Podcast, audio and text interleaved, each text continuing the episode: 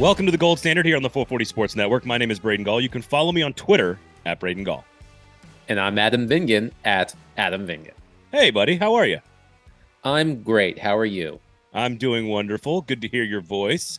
Good to have you on the show. Michael Gallagher gets the week off, of course, as we still are weeks away from training camp opening for the Nashville Predators. So I thought we'd do an exercise, a summer exercise, as it were.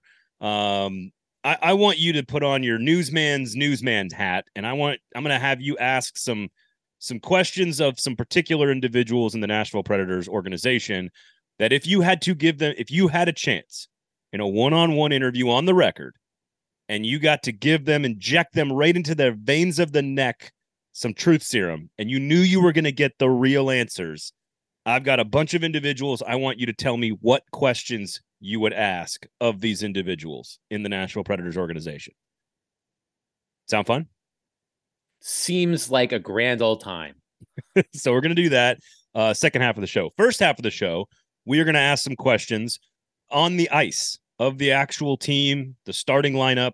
What are the questions that we have? You and I will go back and forth and and we will lay out a few of the biggest questions that we have heading into training camp as it pertains to this Nashville Predators team entering an, a totally new era of hockey. So this is going to be a, an episode about questions, questions about the current team, questions about the current front office, the current organization, and questions maybe of the past.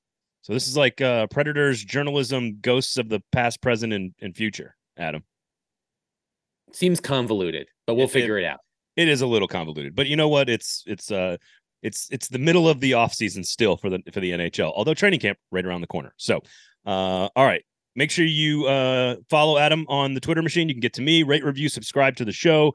We do appreciate it. Uh, subscribe to all the other great shows across the 440 Sports Network as well. If you care about SEC football, the Titans, Nashville SC, you name it, we've got you covered. So go check all of that great stuff out. Uh, and of course, the gold standard is brought to you by. It's brought to you by Jaspers. Yes, it is. Yes, it is brought to you by Jaspers. Tremendous happy hour. You guys know the drill. Free game room that'll babysit your children. Is Arlo old enough? I was at Arlo's birthday party. Uh, we made we made an appearance. I'm sure Arlo will remember deep into his his life that we showed up. Um, by the way, did he like the gift we got him? We didn't. We weren't there for the the opening of the gifts. Can you remind me which one it was? uh, it was. Uh, let me think if I can remember. was it, was a little monster truck? It was a green monster truck and a matching like green squishy ball. Oh yeah, he likes those. See, he likes he likes the squishy ball particularly. Go go to Jasper's. Here's the thing: I, my daughters are six and five, about to be seven and five, and we go into our our little toy store here in East Nashville. And I was looking at we've been going to freaking kids' birthday parties for like basically four straight years. And I this is the first child that was like two years old that I've had to buy a gift for in like three years. And I kind of like didn't know how to do it. like every toy I picked up, I was like, oh, this would be so cool. Arlo's gonna love this. And then it was like, do not give to anyone under the age of four, small parts. and I was like, I've, I've lost my touch. I don't know how to buy gifts, but I'm glad that he likes the gifts we picked out. To be fair, Arlo is in the 99th percentile for height. And I believe the 96th percentile for weight. So he's basically a five year old, even though he's only two. I, so yeah. I think you can. Uh, I think you can disregard those instructions. But yes, yeah, he likes both of the presents. He turned two at the at the birthday, and I gave him two gifts that said three plus. And I was like, yeah, but he's got the size of a forty year old. His head is the size of a forty year old, so he should be fine. He can, he, he, he can take care of it. Yeah, the, the other day, Bridget and I went to uh, the YMCA, and as we were leaving, uh, a gentleman who neither of us knew saw Arlo and said, he's going to play in the NFL one day. and I said, not if his mother has anything to do with it. Have you seen the recent studies on CTE? Um, no, I having having knowing your wife as I do, I would say uh, yes, no chance Arlo's playing the NFL, but he could be. He could play for Duke. You know, I was going to say he he should be tall enough to be at least a shooting guard at at, at the Division One level as long as he can keep his head on top of his body. It's just enormous noggin that kid. Uh, um, no, listen. to answer your question, no, he is not old enough to go to the game room at Jasper's and be distracted. Like he still needs to be supervised. Oh, is, is, that's so a bummer. We're not there yet. That's a bummer. Go to Jasper's. Okay, uh, I'm going to go back and forth, and I want to. This is on the ice only for this year only. So questions basically about the team heading into camp. This is some basic stuff here. I we're then going to get into some more creative and fun stuff in the second half of the show, but I want to start with the que- we're just going to go back and forth. I've got three. I don't know how many you've got, but but most important questions about the Nashville Predators as we enter camp that you want to know about on the ice, about the players, the roster on the ice. What's the number one question in your mind? Who's going to score goals for this team? I think that that to me is the the question is who on this team is going to be a consistent goal scorer because last time you and I did the show together where we were reacting uh, to the Matt Duchene buyout and Ryan Johansen trade. And say what you will of both of those players, but Matt Duchene in particular was somewhat consistent at scoring goals. Now he's gone. Um, Ryan Johansen, not much of a goal scorer, but those are, you know, those are points that are no longer on the team. I would love to go back actually. I wish I had done this and and look at how many goals were scored last season, like what percentage of the goals are no longer on the roster. Um, but and th- I guess this could be my second question. I'll get to it later, but that's the first question: is who is going to score goals for this team? Because at the end of last season, when the when the veteran players were injured or traded, a lot of younger players got opportunities. I think they looked they looked solid in the situation they were in. Um, but are we banking on Tommy Novak being as productive as he was? Are we banking on Luke Evangelista taking a huge step forward, potentially being a top six forward and scoring goals? You know, when I look at this roster as is and what I expect the opening night roster to be, I think this team is going to finish in the bottom third in the league in goals scored per game and that and that might be generous. They could finish in the bottom. I, am not going to go as far as say the bottom five, but I, I think this team is a is going to finish somewhere between 21 and 32 in goals scored per game. And that's what I want to know is who's going to replace the production that's no longer there. That leads me right into my first question about this roster entering training camp, which is which of these very talented and very highly touted prospects and or young players have fully locked up starting roles on this particular li- in this particular lineup. And you mentioned a few of them already. It, it, Luke Evangelista, Philip Tomasino, Juuso Parssinen, and Tommy Novak. And then there's like a whole host of younger players who are probably further away from the starting lineup. I just want to know how many of them actually have a full-time slot already secure or secure throughout the course of camp. And you mentioned, I mean, Evangelista, I think a lot of people are counting on Luke Evangelista to score a lot of goals. And that means he needs to be playing top line, top six minutes. Does he have that locked up already? I think their plan is for him to be there on the top line eventually. But is it already, is it already, has he already done it? Is it already happened? Uh, Tomasino, I, I think your guess is as good as mine as anyone else's guess on to what his minutes and role will look like on this team. I think we know what Juuso Parssinen is and what he does well. The question is, what is his upside for me and how high up the lineup can he actually play? And to your point about Tommy Novak, is is the pace last year sustainable? I, I just don't know. I, I, I think people want to believe it, but I, I don't I don't think we know. So I think the questions kind of go hand in hand. Who's going to score goals for this team? I think is tied directly to how many young players have fully secured spots and can those players deliver offensive production in those slots? Because none of those players we talked about are on defense. I mean, I, I, think that that is going to be probably the number one storyline to start training camp. Is going to be there's going to be a lot of attention on the younger players that we've already listed at length, and you know, I contend that although what we saw from a lot of those players was encouraging at the end of the season, they were also playing in a no pressure environment because yes, they were technically still in the playoff race, but did anyone actually believe they were going to make the playoffs?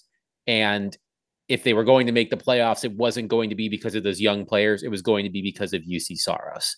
Yeah. So now, I mean, I guess it's still technically a, a no pressure environment because we're not expecting, you know, the Predators to. I, I think they're they're not there's not going to be a lot of expectations on the Predators this season, um, but they are going to count on a lot of those young players over the course of a full season for the first time in in a lot of their careers. So, you know, I think they'll. I think you're going to read a lot of stories in the first week of training camp about Evangelista, about Novak, about Tomasino, um, about Parssinen. I, I think that's the the number one thing that Predators fans are going to be curious about once yep. uh, camp begins. You, you can't do a total rebuild and, and stock the cupboard full of a ton of prospects and then have people like be like, oh, I can't wait to see what Luke Schenn does for the team. it's not, it's not Newsflash, not, not much.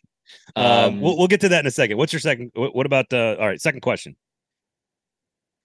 is Filip Forsberg reliable anymore? Mm. Um, last season suffered a concussion, and look, you can't you can't you can't fault a player for getting a concussion. I mean, it's a contact sport; things happen. But played 50 games last year. Uh, I did a quick uh, I did a quick calculator. Uh, did a quick calculating here. Uh, he was play he played at a nearly 70 point pace over a full season, 42 points in 50 games. But you know, I think at this point, Filip Forsberg's been in the league now for what 10 years, close to 10 years. And you know, he'll be uh he'll be 30. Oh, he just turned sorry, he'll be 30, he'll be 29 throughout the season. He turned 29 in August. And it's just we're at that point in a player's career. A lot of players don't get better at 29. I think a lot of times players start to get worse or at least plateau. And I, I think that we're in that range with Filip Forsberg. I I wonder about his um, I wonder about his availability um, in terms of how many games he can play every season. Um, and I wonder if he's consistent enough um, to be the type of player he was in 21 22 when he had 42 goals and 84 points. I, I think that season was an outlier. Um, it was a great contract year performance from Filip Forsberg, no doubt. It's amazing uh, how that amazing how that works out. Yeah, right. Well, well, let me let me give you the numbers real fast because I think last year is completely replicable. So last year he averaged 0.38 goals per game. His career average 0.39, so almost identical to his career goals per game average. 0.46 assists last year was his pace. His career average 0.44, identical to his career average in assists. Goals uh, total points 0.84, his career 0.83. So last year's pace per game, and again, we're not talking advanced metrics, we're talking the most basic stats here. Those productive those production numbers are I literally identical to almost the 100th of a point or the 10th of a point, excuse me, uh, to his to his career average. You know what the numbers were the year before? almost almost double his goals per game 0.61 versus 0.39 career 0.83 as i said points per game in his entire career 11 years 616 games 1.22 during his during his career year never before in his career has he averaged more than half a goal per game or more than a point per game. And he did it, of course, two years ago. Here's the other thing he has not played more than 70 games in a season 70, not 80, 70. He has not played more than 70 games in a season since 2017, which was many, many years ago. Even if you take away the, the two shortened seasons, uh, 67 games, 64 games, 69 games, 50 games. He's guaranteed to miss 13 to 15 games. Um, and I think your question is valid. It, it, what what kind of rely? I think the pace when he's out there, I think his pace is proven. I think he's going to deliver 0.4 and 0.8 goals and points per game. I think that's his. He can do that. The question is how many games. Right, and and the other question is, who is he going to play with? Is he, you know, I, my my guess, and again, a complete guess is, you know, he could play with Ryan O'Reilly. He could play. I mean, perhaps he plays with Juuso Parssinen. You know, Luke Evangelista could be other his opposite winger. You know, his quality of line mates plays into this. And it's you know when he was having his best season, he was playing opposite Matt Duchene. You know, Mikael Granlund was still an effective player, Um, but as you said, those numbers I don't think are um, repeatable based on his history um, from two seasons ago. So, look, I think Filip Forsberg is a really talented player, but he's always he's always left me wanting more. Minus the 42 goal, 84 point season. He always feels like there's more that he should be doing that he has done in almost every season of his career, in my opinion. So, you know, where he's getting to an age where it's going to be harder for him, I think, to put up those numbers. And they're paying him a lot of money. So that's my question is is Filip Forsberg still a reliable top line player in this league for this team? Yeah. I mean, I, I think I think he can be, but I'm incredibly skeptical if you take his career averages over 11 seasons, over 600 games, and take his points per game and his goals per game average for his entire career and extrapolate it out to 82 games, 82, if he played every single game this year, which he's not he, going to, which he's not going to, but that's what he did for three straight years in 15, 16, and 17. If you do that, he is on, he's going to score 31 goals and 68 points. That is not a $10 million player. It's good. It's better than anything else the Preds have and I know he's not making 10 million, so don't yell at your podcast app, but you get my point, right? So I what you what you're what you're paying him for is you know, four fifths of that, 80% of that. So if he gets to 30 goals and 65 points, I think you've you've gotten a pretty good season out of Filip Forsberg. I'm looking but, to see. But who else looking, is going to score? that, that it kind of goes back to my first question: is right. who else is going to score? And I'm looking here I'm just curious to look at wingers who are going to make at or around uh, the same um, at or at or around the same amount of money this season as Filip Forsberg. I see Steven Stamkos on that list. He's making the same amount as Filip Forsberg, eight and a half million. Um, I see. I'm looking at winger. I'm trying to look at wingers only because there's a lot of centers in here. Um, Patrik Laine actually makes more than Filip Forsberg. Um, you know, when you look at some of the players around Filip Forsberg, Timo Meier making 8.8 million. You know, I feel like if you're paying a, a, a, a top line winger eight and a half million dollars, I feel like 35 to 40 goals should be a given. Um, but with Filip Forsberg, that has not necessarily been the case. So it goes in line with that first question who's going to score well it's probably going to be filip forsberg okay well if, if, can you count on filip forsberg to be the type of scorer that picks up the slack yeah. for the guys who are no longer on the team and my gut tells me the answer is no so that's why i think this team is going to be one of the lowest scoring teams in the league yeah, I, I tend to agree with that. Uh, I'm going to go a different direction off of the forwards and the goal scoring, which I think is, of course, the young players all going to be the focus here. I'm going to sort of hit a middle tier of player for this team, and and it's it's it's kind of a statement mixed with a question. But right now, to me, it is now or never for three young-ish defensemen. Um, Let me we, guess. Can I guess? Go go for it. Dante Fabbro, Alex Carrier, and who's four, the third four, one? Four years, eight million dollar contract uh, Jeremy Lauzon. So oh, yeah, him. to to me, we know what R- Roman Josi is. We know yes. what Ryan McDonagh is. Yes. We know what Tyson Barrie is, and we yes. know what Luke Schenn is. And three of them are probably locked into starting spots in the top four. At least two for sure. Josi McDonagh. Barrie could be a trade chip you move at the deadline. I still think Luke Schenn, I think you said this on the show, just a very bizarre contract to me, it is not like there's a lot of upside and talent with those three kids. Fabbro, and they're not kids anymore, but Fabbro, Carrier, and Lauzon all are are young-ish. They're not young, but they're sort of entering the peaks of what should be their career. And not one of those three guys has yet locked down a top four blue line defense spot. They went out and signed Luke Schenn. Now we can disagree with why and how they went about doing that. It's now or never for one of those guys. One of those guys has to step in and become a bona fide, legitimate top four starting defensemen. Because if not, all three of them, you, you could be looking to trade Lauzon. I know he's got a couple years left on the deal.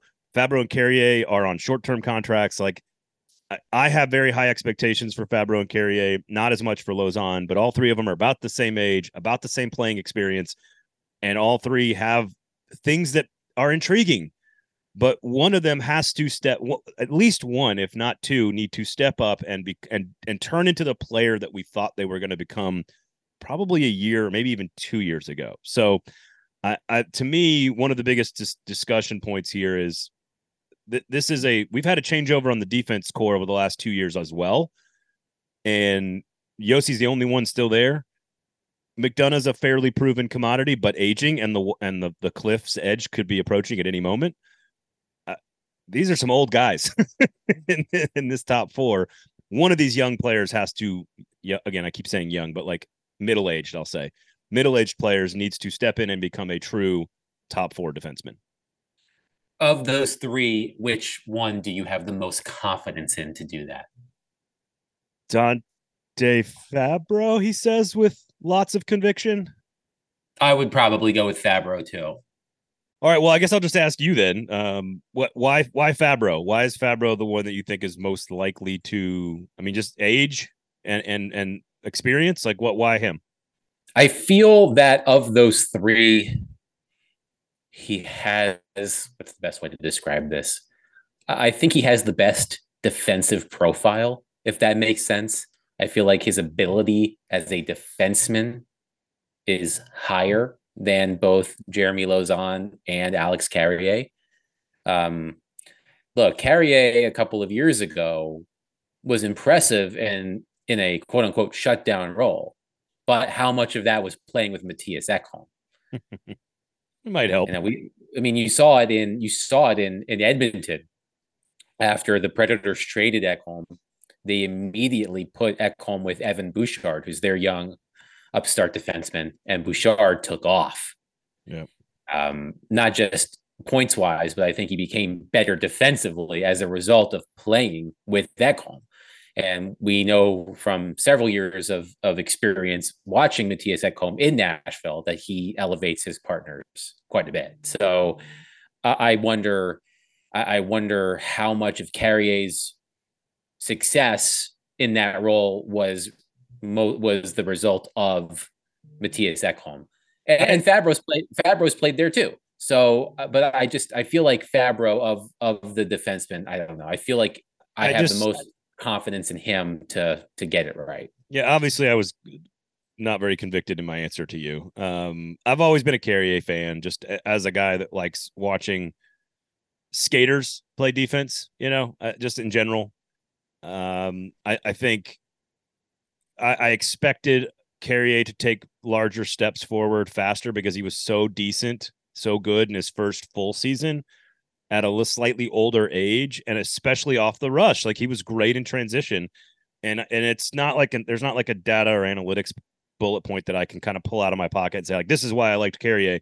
It was just I enjoyed watching him play and it never materialized into it never has at least yet materialized into a top four blue line slot. And I, Fabbro you know has more experience as a younger player. Like that that gives him automatically a leg up. And I think that's the right way to put it. He, he has a a defensive profile that that potentially could allow for him to take those leaps. Like we see unfortunately from forwards that go to other teams. Hmm. like you see forwards go other places and all of a sudden at 23 ish years old, all of a sudden they're 25, and two years later they're doing other things at other at other on other teams, and that's what I'm concerned about is that these guys they're going to be moved around, and all of a sudden you're gonna you're gonna hear a lot from Alex Carrier and Dante Fabbro on other teams. So I'm hoping that one of them, if I'm a fan, I'm hoping that one of them blossoms into a guy who's worth five million a year and you and you give him the bigger contract for four years, twenty million, and then you've got a, a guy who's now a lockdown defenseman, but he's on your team. He's not playing for you know Minnesota or the Kings or wherever else. I don't know what Lauzon to me. This is going to sound rude. It's not meant to be. He's just a guy. Like there are times where I like his game. There's times where I go, "Why were you so far out of position?" But like I don't. I he just seems like a guy. I don't know. He, you know, third pairing defensemen most of the time are just guys. I mean, there was a time where Seth Jones was a third pairing defenseman here, and that was a luxury because they also had Shea Weber and, and Ryan Ellis on the right side of the defense. Um, but that most of the time, they're just guys. Yep. Think about all of the third pairing defensemen in recent Predators history. Your Yannick Webers, your Matt Irwins. You know, they're all just. I Knew guys. you were gonna. I knew you were gonna say Matt Irwin. I mean, Matt Irwin is the quintessential guy I know, but he's a great interview. So who I almost ran over at, at Whole Foods one time. Um, you know who's not just a, a guy? Jasper's, not just a not just your average restaurant. It is the next evolution of the sports bar. And Jasper's is also Jasper is also a dog. It's So the, it's he's not a guy because he's a dog. Yeah, it, but not just a dog. The next evolution of canines is Jasper's. Um, you can get you can see little Jasper by the way sitting on top of the bar if you want to go ever go in there and watch a game and order yourself a gold standard cocktail. By the way, you can see that little pup standing up on not like a real version, you know, like a stuffed fake version, but he's he's sitting up there in the bar. That's Jasper. Uh, I believe uh, Deb Paquette's dog named Jasper, uh, who of course is the chef who started the restaurant and built the menu and has been working for Four Top Hospitality for a long time, doing great work across the city and the region now for that great local Nashville company. Amerigo, Etch, etc. Char, all great spots as well. So make sure you check them all out. Uh, but go to Jasper's first and foremost because the parking is free and the food is phenomenal and the game room also free. Okay. Uh, what other questions Hold on, you have? hold on a minute. Hold on a minute. Okay, I have okay, one okay. question. Okay, sorry. What is the next evolution of the canine? Are we talking like a new charger port, like the iPhone 15? Like what? What's the next evolution of a dog? Based Two walking on legs? two legs. Two legs. I think it's interesting that both of our brains instantly went to dogs walking upright instead of perhaps playing poker. You know, like very famous, very famously, dogs have played poker for a long time. Um, that is true. So no, that's a good point. Like, I mean, to be honest, if you think about animals, if if you can have an animal as your like service dog, predict when you're gonna have seizures or like help you if you're blind, like service dogs are genuinely incredible. Like, Yes, that, they are. That that is the next evolution of the canine. Is is the dog that can predict human illness. It's pretty awesome. Pretty awesome. I don't know. I don't know how. I don't know. I don't know how they do in a kitchen though without thumbs.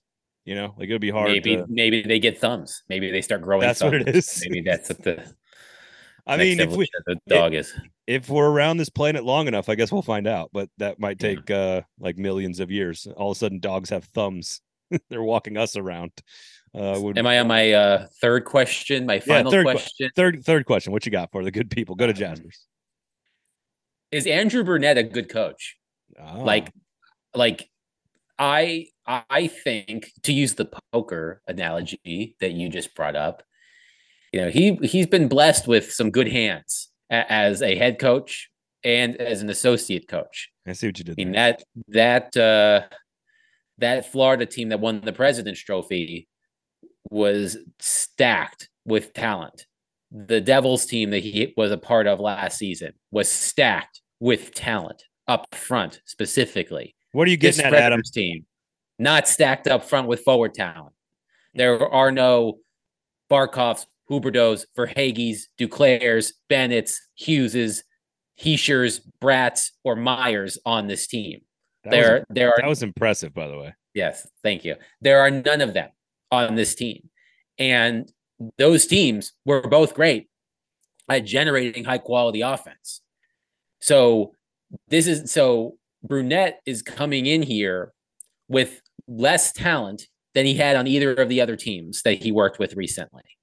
And, and so, you know, with with the Devils, he wasn't the head coach. I understand that. That was Lindy Ruff, but obviously did play a part in their success Sure. on the bench, you know, being on the bench. So when I when I look because it's easy to see what the Panthers did after he took over for Joel Quenville. It's easy to see what the Devils did last season as a whole with Brunette as part of the coaching staff and say he's a great coach. I don't know that. Like I I want to see what he does with a less talented team. How does he get the most out of this group with a lot of young players and veteran players? You know that you know maybe quote unquote past their prime. Um, that I want to see. So do I th- like I like I remember when when he was hired, there was a lot of conversation. We talked about it on this podcast um, about you know is this you know a, how good of a coach is Brunette? And I think a lot of people will look at his record and say, well, he's obviously a great coach because look what he did with that Florida Panthers team. I don't Well- think people do that. You don't think so? I, I Or are you think being facetious? no. I think a, I th- okay. All right. I don't mean to go in on media or fans. If if you are a media member who writes the story, Andrew Brunette is a great coach without any context of what those two situations were. One of which was the only time he's ever actually been the head coach. Right. I, I think you're you're doing a bad. You're not doing your job as a member of the media. If you are I think fan, he's got. Sorry, go ahead. I- I just think that they've we've we've I think the media has done a good job of painting the context that he inherited a team that was very uh, talented and he didn't screw it up. That doesn't mean you're I don't I have not read the headline Florida wins President's Trophy, therefore Andrew Brunette is great coach. I think some fans might say that, might argue that on Reddit forums or whatever. I think that's probably true. And and fans are entitled to be homers whenever they want. That's their that's that's your prerogative as a fan of a team. Um I, I just don't I don't I think most people are going into it cautiously optimistic. Well, let me back up. To, I think the I think the I think what what may have led to that conversation is comparing the success that Andrew Brunette has had in a limited sample to the lack thereof that John Hynes had as coach. Like I think, I think, that's fair. You, I think you look at what Brunette has did in his most. You know, I mean, it was seventy five. I think he coached seventy five games of the eighty two for the Panthers two years ago. So his basically one full season in Florida versus John Hynes's three plus years in Nashville. So I think you look at well, you know, uh, Brunette was a Jack Adams finalist, and that team actually won a playoff series, which the Predators never did under John Hynes. So I think that I think that has maybe led to some of the the Okay. the But- over you know overemphasizing what Brunette has done. I think But this my- I, I, well, I think the smarter comparison would be Hynes' seasons in New Jersey compared to Andrew Brunette's season in Florida. If you want to do that, that makes sense to me. Like, all right, when when they both got the job, what did we know about them?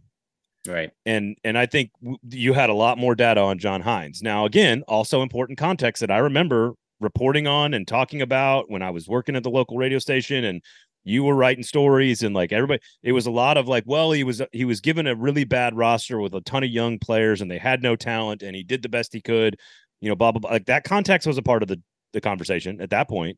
So I I think all the context has been fairly um, level headed from from most of the smart people that either cover the team or care about the team. I I also don't live on you know deep corners of the web where people are like we're going to win the cup, man. Like I don't, you know, like I I don't, don't live- think there. I don't think there's don't any of there. that.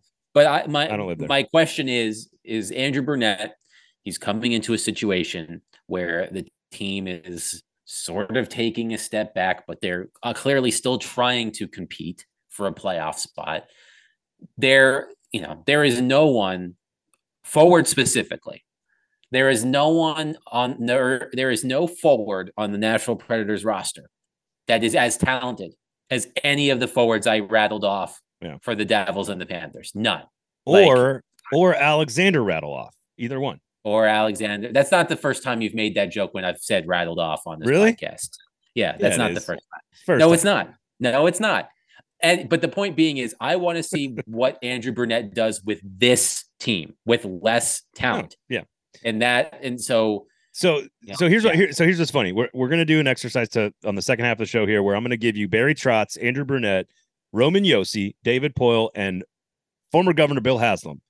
I'm gonna let you give them all truth serum. And I'm curious, would your question of Andrew Brunette be if you gave him truth serum, are you a good coach? well, I like what do you I- think he I- says I- to that? Of course, I mean, I would, I would hope that he would say yes because Obviously, you need to be confident in yourself. But yeah, that's my question. Is I want to Okay. know how good Coach Brunette Well, actually is. only only time with that one that's for sure uh so this is sort of a i think the standard question about the lineup is going to be well how does the center priority shake out through camp like is it o'reilly glass Sissons, Novak, is Parssinen the center? I think that's that's sort of like going to be a very common question in debate. I my question is maybe a little bit more nuanced, and it would be frankly for Andrew Brunette, which is does it matter if you have do you have to have a clear defined priority at center to find success in your system? Do you have to have it be this guy is number one, this guy's number two, Cody Glass has to be number two, so and so has to be three, or is your system designed for there to be a little bit more free flowing creativity game to game like and and then explain and then why right? Like why why is it okay if this guy's moving up and that guy's moving down and this guy's moving to wing and this guy's playing third line minutes and that guy's playing fourth line situations and um you know I I think the greatest of great teams generally have fairly defined roles. So my question would be it how important is it that they have clearly defined center priority on the roster? Yeah, there there are certainly a, a, lot of options, and there are players who are versatile. Um, I remember earlier this summer, I was filling in on said local radio station that you alluded to, and well, and we had Andrew Brunette on for one of the times I was on, and I asked him about you're penciling in your tops, you're penciling your lineup in right now. It's written in pencil, probably. What does your top six look like? And he said that he thinks the concept of a quote unquote top six is overrated because the best teams have more than two lines that uh, that a team can count on in all situations. Um, so that that'll be interesting to see how he goes about doing that because there are certain players that you know are going to be in certain roles. Like we know Filip Forsberg is going to play left wing on a top line. And really after that, forward wise, it's kind of up in the air. Like I, I've said that I think Ryan O'Reilly is going to be this team's number one center, but he's not necessarily suited for that role anymore in his career. Does Andrew Brunette see him more as the third line center he is best suited for at this point of his career and give Cody Glass or Juuso Parssinen a, a, a top six opportunity?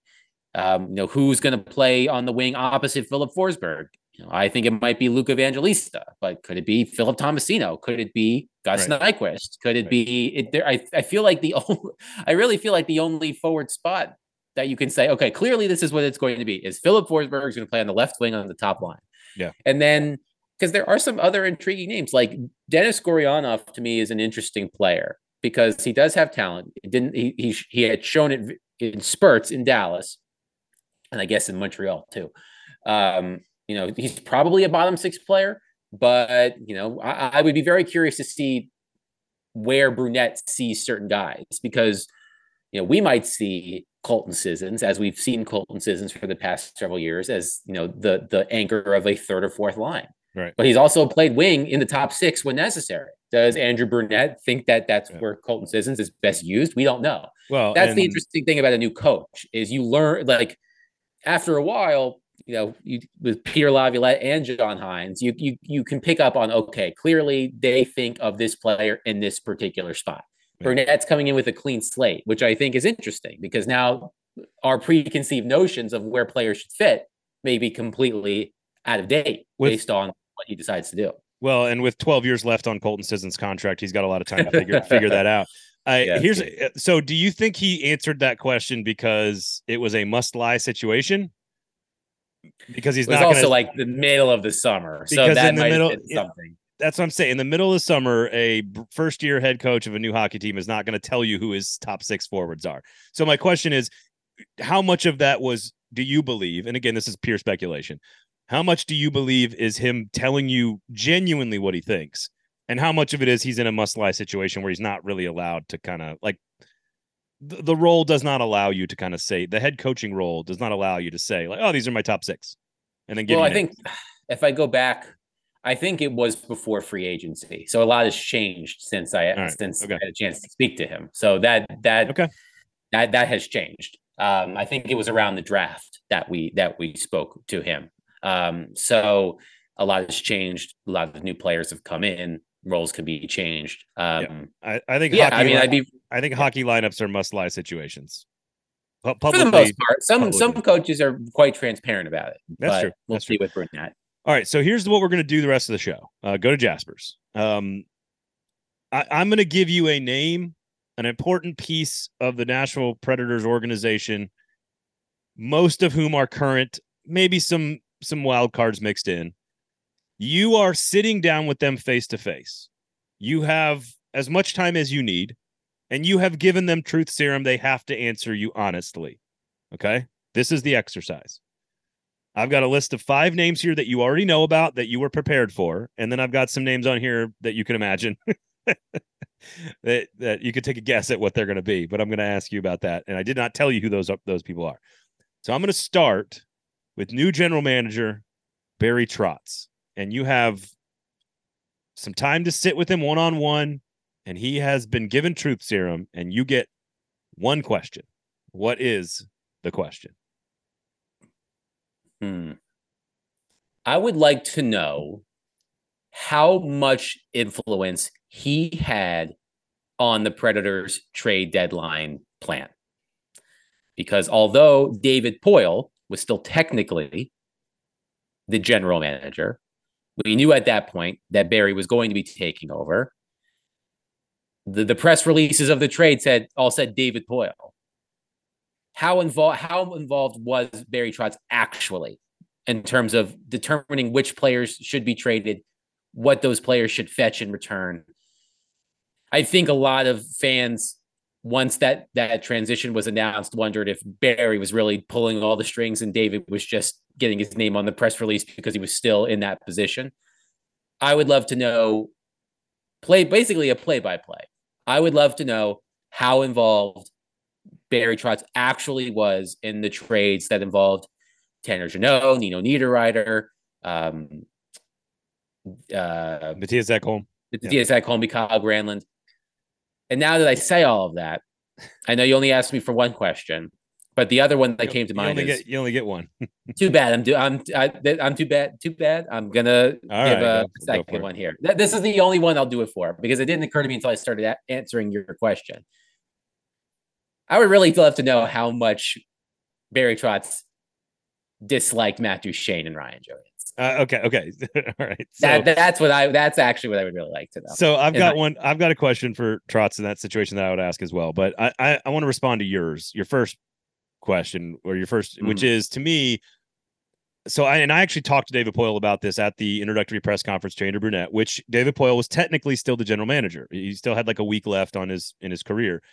And I specifically asked him to, I, we kind of talked about the influence of Barry Trotz and David Poile. Like, what was the what was the communication like through the coaching evaluation process and coaching search? It was more focused on the coaches than the trade deadline.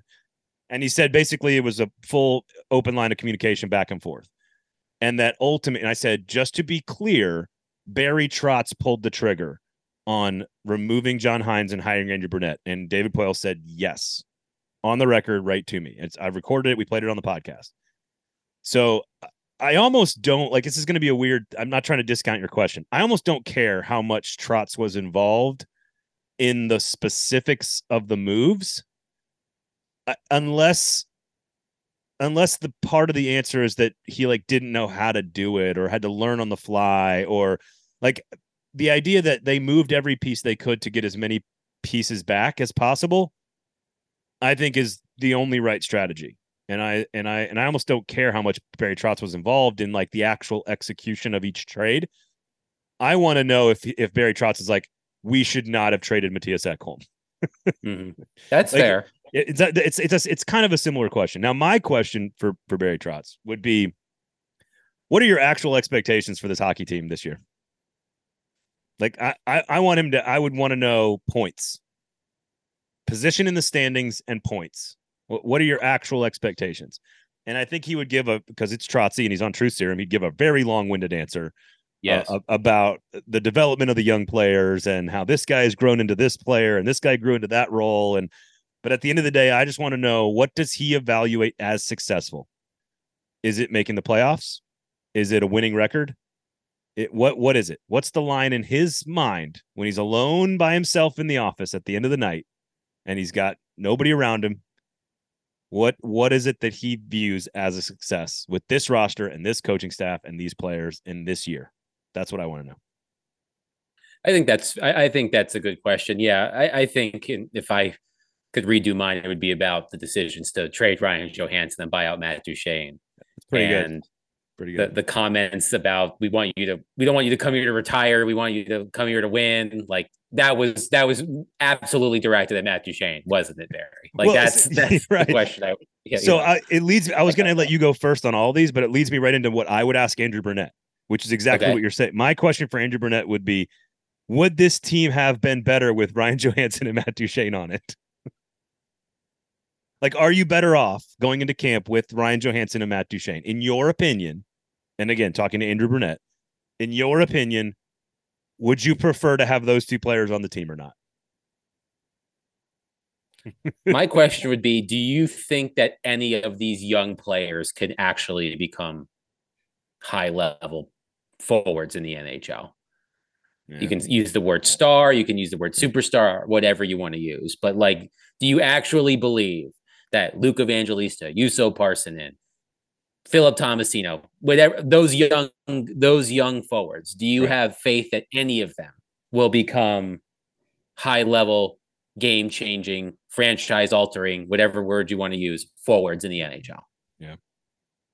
Do you believe Matthew Wood will be a top line winger? a little farther down the road, but I get I think you're right. I think there's I I you know, getting the head coach's honest sort of analysis. because he's coached those players. He's seen those players up Yeah. close. Yeah. He's seen Jack Hughes. That's a different level. Like, do you think that any of these players have any chance of coming close Yeah. to being the kind of star that Jack Hughes is? I, I mean, look, I enjoy. I think there's no reason for fans not to really love Juuso Parssinen and Tommy Novak as players. I think there's a lot of reasons why fans should enjoy watching those two guys work and play and what they do. But it is it not is it not the most predators thing of all time for like a seventh rounder and like another sort of not heralded prospect to all of a sudden come up and be like the thing people are banking on? Like it's the most predators thing of all time. Like, yes, Tommy Novak and Juuso Parssinen are going to be our stars this year. It's like the Titans with undrafted wide receivers. like that's that's kind of what it is. It's like Nick Westbrook-Ikhine, wide receiver one question mark. Stop it. You know Stop that it. kind of thing. All right, Roman Josi. What's the one question you can ask Roman Josi? Now this one, this honestly was the one that I I thought was the best question Oh, of the ones that you gave. me. This is the one that I thought was the best question, and I'll eh, I'll state the question and then I'll give some context. I'm sure most of the people know the context, but I will explain it anyway. Did you see what Erik Karlsson did this summer? And has any part of you thought about doing the same thing? Hmm. That would be my question because think about it. So Erik Karlsson, we know, had been rumored to be traded from the Sharks for a long time. He comes to Nashville for the NHL draft, excuse me, the NHL awards. He wins the Norris Trophy, but he's here for that event. And in the pre-award news conference, he basically says, "Yeah, I want to be traded. Time is running out. I've played with a lot of great players who have never won the Stanley Cup, and I do not want to be one of those players." Now he's ultimately been traded to Pittsburgh very similar situations. They're the same age. They're 33 Mm. years old. They've Hmm. both won Norris trophies, though uh, Karlsson has won multiple Norris trophies. They both have long contracts. I think Roman has four or five years left. I, I think Roman has five and Karlsson has four, I think, left on the contracts. They both have high cap hits. They both have full no movement clauses. So I would want it, Roman, I would love to know after you saw what this team has done over the past several months, do you see what Erik Karlsson did? And has any part of you thought about doing the same thing? Being It- open and honest. I don't want to be here. I want to Yeah. win and get and move, get moved to a team that you can win before your contract expires. So Adam and I did not take compare notes. Was it the same question? Well, not yes and no. We did not compare Basically. notes on on this, but what I wrote down for Josi in that situation, because again, I'm also fascinated by the human element in general when talking to athletes, coaches, administrators, whatever. It is how how do you think you will look back on the decision to sign the contract if for the next two or three years the Predators aren't in the playoffs? Right. And your last ba- two yeah, basically the same. basically the same thing. And and the last two or three years of your prime was spent in a rebuild mode. How, Yeah. do you do you think you will regret that at some point during your when you're 65 years old and you're sitting at a Swiss mansion in on on this beautiful crystal clear lake in middle of Europe, uh, you know, with like grandchildren wearing Rolex watches? Are you going to be upset that maybe you played three years on a bad team. like is basically what I'm asking, and it's very similar to what your question is. So I I think I don't know if we're there yet, but I could see it being next year. I just when everything you know? was happening with Erik Karlsson over the summer, like I, I thought about Roman Josi. I was yeah. like, yeah, it's it's not the it's not uh, it's not the exa- exact same situation, but it's pretty similar. Yeah, in terms of where their teams are. I mean, now the Sharks are a little the Sharks are further back than the Predators, but the Predators aren't you know close to mm. winning the Stanley Cup. Right, right. So I, I, just wondered, did you see? Would you are you willing? Are you considering pulling an Erik Karlsson? Yeah. Did, that has that thought ever crossed your mind? I think it's great. I think it's exactly where my, my mind went to. Uh, human motivation and human element. Uh, David Poile Was the decision to announce your retirement? Was it always planned to be when they did it, which was in late February, when the team was cratering and starting to sell? Or did you did you move up the announcement to change the narrative surrounding the team? Well, he, he said at that press conference, I basically made this decision at the draft the year before, the summer before. But then he said right, Trotz, but, but then he said Trotz wasn't a part of the equation until around the Christmas holiday. Right. So he's but, he's given us a mul- multiple different timelines. Okay, but here's what I but that I mean that's that's fair, but this is what I like when they when they made that announcement, the first thing I thought was was a master stroke of public relations because the, team. I think the episode title. I think the episode title on the podcast that week was "Predators Change the Narrative." right. So I like if the like I am skeptical as I typically am that if the team was competing for a playoff spot, mm. they would not have made that announcement in February. They would have waited until the end of the season. I think I I think that, and again, I could be completely wrong. I think that the timing of that announcement was not an accident. And no, I agree. I, and I, I agree. And I want to know what the plan was behind the scenes before that announcement was made. Yeah. And was it David? Our plan was let's just say like David. Our plan was to do this in April, or me, or you know, luckily, or you know, our plan was to do this. Fingers crossed in June after we win the Stanley Cup but our plan was to do this after the season. We can't wait until that anymore. Yeah, yeah like the, the, the the the the confidence in the fan base is cratered. We have to change the narrative. Well, we have to do it now. So here's what's interesting about that question because I totally see it from a PR standpoint. I don't know who had the authority in the building to make that call and to force him into that, which I've got Bill Haslam written down here. I mean, that could be a question for Bill. I don't I know. Mean, but to, to, to me, that's the question for Bill is were you a part of the orchestration of how it all unfolded. Because the other questions I would have for for Poile and Bill Haslam and to some degree Barry Trotz would be, what did you actually tell John Hynes? Like I, I want to know what did you actually that, say to him? That's a that's a good question too. Because if you because if you actually here's the thing, like I don't think it's a, like a gotcha question either. It's like if you went to John Hynes and said, look, and this would be very unusual, but it's not that crazy. If you went to John Hynes and said, look, we're probably going to move on from you. We've got a couple of candidates we're going to interview and we're going to try to hire somebody. If if these two guys don't work out, we would like to keep you as our head coach. Do I think that's wrong? Eh, probably. Do I think it's unprofessional and very rare and strange? Yeah, probably. But as long as you were open and honest with John Hynes and he was on board with the plan, I don't think that there's anything wrong with it. As long as both parties are sort of in in the light. But like I want to know what you told John Hynes. And and that's again, I don't that's know how much question too. I don't know how much it matters, but like I'm just interested by that. Uh, yeah, I mean, to me, it's was the plan always to announce your retirement at the at the trade deadline after right. you. I think it came after they made the first trade.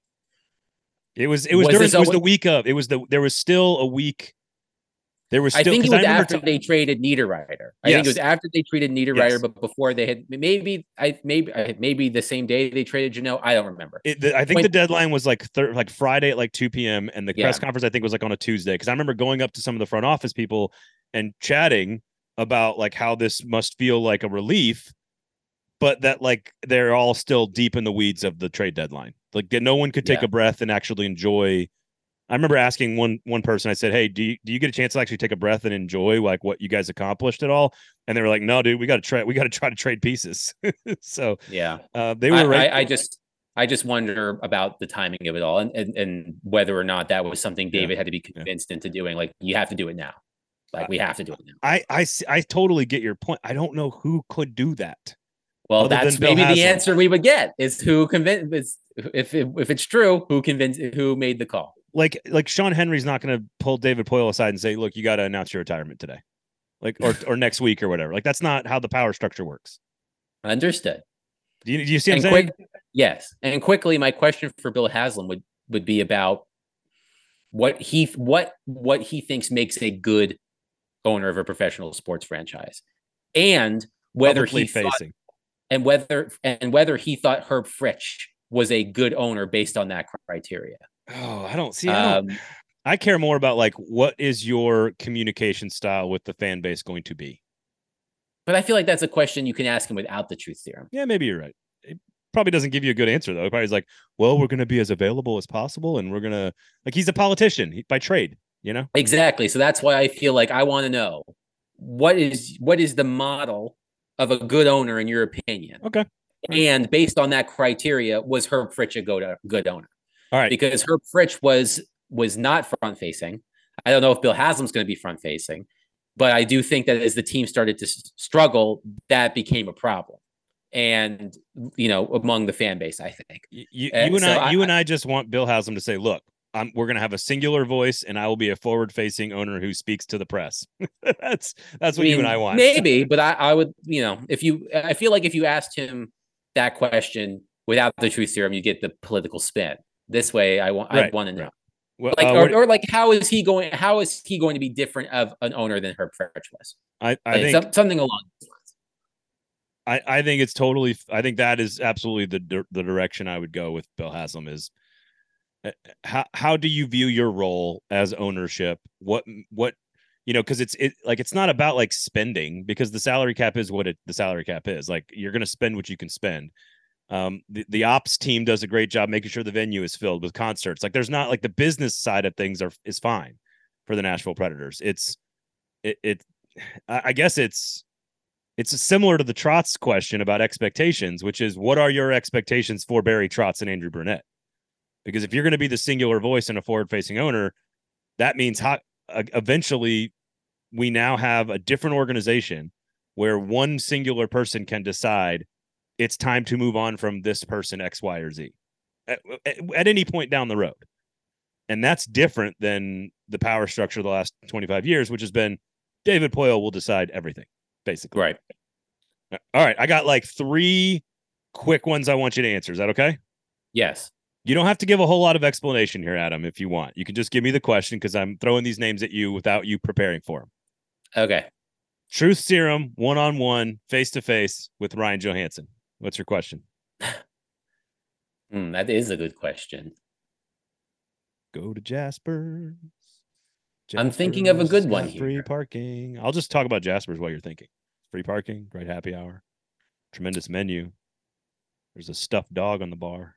I would like to know what I would like basically a transcript of what the phone call was with Barry Trotz when he heard it was being traded, and whether or not he he felt like maybe he was a scapegoat for some of the Predators' issues in being traded. I I, I think that's good. Um, I'd like to know. I don't know what the right way to ask this is.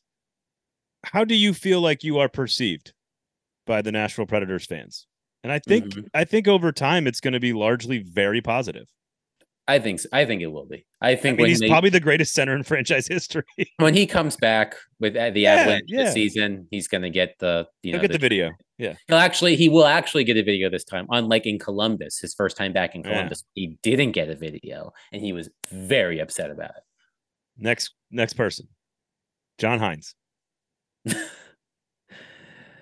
I mean, to me, mm. it's easy. When what were you told by the front office of the Nashville Predators while you were still employed for months while they were actively searching for another coach? Yeah, like what were you do? Like, were you at I, home?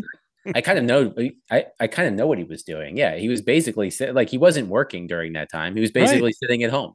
Yeah, like so weird.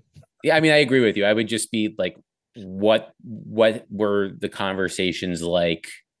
when the decision was made that they were going to keep you under contract while they still interviewed other people. Very strange. along those lines. Might have ended up in exactly the best place for the Predators, but very strange. Peter Laviolette. Why do you hate me so, Peter? I knew you were going to make it personal. I knew it. I knew you were going to make it personal. I want to know, like, do, do, in any moment, do, in, does he acknowledge that evolution is required in life? I just want to know, like, the greatest coaches of he's obviously a very smart hockey mind and a very uh, good good quality coach for a short period of time. I'd like to know like when does he does he feel like he needs to evolve or learn any lessons through his coaching career at all or can he just be that good for 4 years and that's all you need? I mean the guy's made a fortune, he's got a ring, he's been to 3 cups. Like, leading it lead, leading into the time before he was fired, he was pretty confident outwardly that he wasn't going to get fired. So I would I would wonder like privately, when was the first time you thought to yourself, "Fuck, I might get fired"? Like what was the fir- like when was when did that moment hit you for the first time? But he's not a dumbass. Like he's a smart smart guy and he was fired in like game 2 by the Flyers. like it's Yes, he it, yes, he made it's it. not I like this hasn't- that season. It's not like he doesn't know that the axe is coming. He- Also, he's been every coach- fired. He's been fired plenty of times. Yeah, like he knows. but I, but the way, I like, I would love to know. Just, I would love to get into his mind. Like, basically, from the time of the Winter Classic to the time Yeah, he was fired, the 4 like, days or whatever. Yeah. like that that week long period from the time from the day from January first to January fifth or sixth, whatever day it was that you were fired. Like, where was your mind at? Like, did you were you waiting for the axe to fall? Were you obli- were you that I'm not oblivious, but I would love to know where his mind was because outwardly he was confident he wasn't getting fired. But again, that could just be him being outwardly confident and being scared as shit inside. must but I- must must lie yeah. situation. You you asked him that specific question, uh, much to the Predators' chagrin, about feeling pressure after losing to the Winter Classic, and I think his answer basically was no to you. Like the, the coach is not going to say Was I not onto something though? Was of I course not you no. something? You were you were on the trail, but like obviously a coach is not going to be like, yes, I'm concerned, Adam Vingan. About my future as the head coach of this organization, I, I if I don't win enough games, I will soon be fired by this organization. Like, Well, I remember. I, I what mean, is he supposed during, to say? during the COVID season? At the end of the first half of that season, when the Predators looked dead in the water, I asked John Hynes the same question, and he answered it. And you know, he didn't answer the question, but he answered it in saying, "We've all got to be better. We've got to, we got to, you know, the the you know the Mike Rabel got to coach better, kind of play better, kind of thing." It wasn't like I'm not. I don't. I don't feel any pressure. Are you suggesting that John Hynes is a better communicator and more personable than Peter Laviolette? Is that what you're suggesting? I mean, I think that's obvious, but I, but Okay. like, Okay. if if if I were to find out, like with this truth serum, that that the day before Peter Laviolette got fired, that he didn't think he was going to get fired, it would not shock me. It I think- really wouldn't. I, I don't. You know, it wouldn't shock me either, but I think that's exclusively personal for you to find out. Yes, yes. It serves no other purpose than for you, Adam Vingan. Well, all- it, all it was is. just a, but it was just like all that is. it was just a weird time. Like that whole that last Of course it couple weeks was just a weird time because you just got this vibe like something was going to happen and Ryan you- Ellis's career ended that week, basically. basically. But like you you you, you didn't know what was going you had a feeling that something was happening. Like to me like I, I i remember leaving the winter classic. I leaving the cotton bowl being like he might not get fired today but he's getting fired very soon. Like i just i just had that gut feeling you have when you're around a team every day. And you know he didn't make it until the end of that week but it was just You know, I hadn't I thought would- about I hadn't thought about this, but uh, uh, basically, I was in the same boat as Peter Laviolette. Our, our I mean, I was our, getting our my show eyes. ended like a I month. was our getting show my eyes month later. I was getting my eyes checked when he got fired, and fortunately, I did not choose to get my pupils dilated. Otherwise, I would have been fucked. Um, but yeah, I mean, I would just love to know. I mean, it was such a weird time, and I would just love to know, uh, unguarded, like what those last few weeks were like. I, I would want to be in the therapy session with self evaluation, Peter Laviolette of old age. Like I, I want 75 year old Peter Laviolette to evaluate his own progress. That that's what I would want to like. That's just a psychology, human elements thing again. That's that I'm fascinated by. All right, Matt Duchene, Kyle Turris. What else you got? Give me Matt Duchene. Hmm, Matt Duchene. Can oh, you really? Man. Can you really play guitar? I've seen him play guitar. No, I know. Actually, it's not that bad. Um, that's a good question. How much credit do you actually give John Hynes for your career season? Because at that time, he was talking up a big game about how much John Hynes helped and how much their relationship evolved and how much they became more understanding of each other. Was that all bullshit? Did you just go out there and say, fuck you, John Hynes, I'm going to do this on my own? Or did he, did you actually have the, those sort of sound- come to Jesus conversations with each other? Yeah, some, some, some Cartman in your voice. They're like, fuck you, John Hynes. I'm going to score 43 goals. Yeah. Yes. No, kitty. Um, uh, uh Kyle Turris. What do you think, Kyle oh, Turris? God. What would you ask him? It had, I mean, it would have to be something about Peter. Uh, of course, man, that was talking about talk about shit shows. That whole thing. I uh, want to. How about Mike Fisher? I want to know what his body felt like after the Anaheim series. Yeah, I want you to t- tell. What do you remember? that that that that is a good one. Um, with you know with Kyle, yeah, with Kyle Turris, it would be, it, it, you know, it would be. So I would want the, you know, the unvarnished uh, truth from his perspective on the falling out with Peter. Why did the relationship go the way it went? Yeah, that's it's a why question, open ended yes. why. And with Fisher, actually, I've done enough radio with with Mike Fisher. Like I think right now today, if I sat down and actually had an opportunity to do a show with him, I think I could ask him that, and he would probably like he's pretty sensitive about that particular time, but I'm pretty sure I could say like, hey, like that was an incredible battle. Uh, do, what do you remember about how you felt after that series going into the Stanley Cup? I bet you it gives you a pretty good answer. Are you vaccinated? Wow. Okay. Uh, we're, we're done. and the podcast is over. Uh, go to Jasper's, everybody. Uh, the next, the next evolution of the sports bar. Um, Adam, where? Come can, on, that was funny. It was great. It was great. It was great. Where, where can people find you? Nowhere for now. For now. No, other than Twitter slash X, nowhere. Okay, all right. Just for now, it's Twitter, right? At Adam. For now, it's Twitter. For now, it's Twitter. All right. Thank you guys for listening. Rate, review, subscribe. Go to Jasper's, everybody. For Adam Vingan I'm Braden Gall. This has been the Gold Standard here on the 440 Sports Network.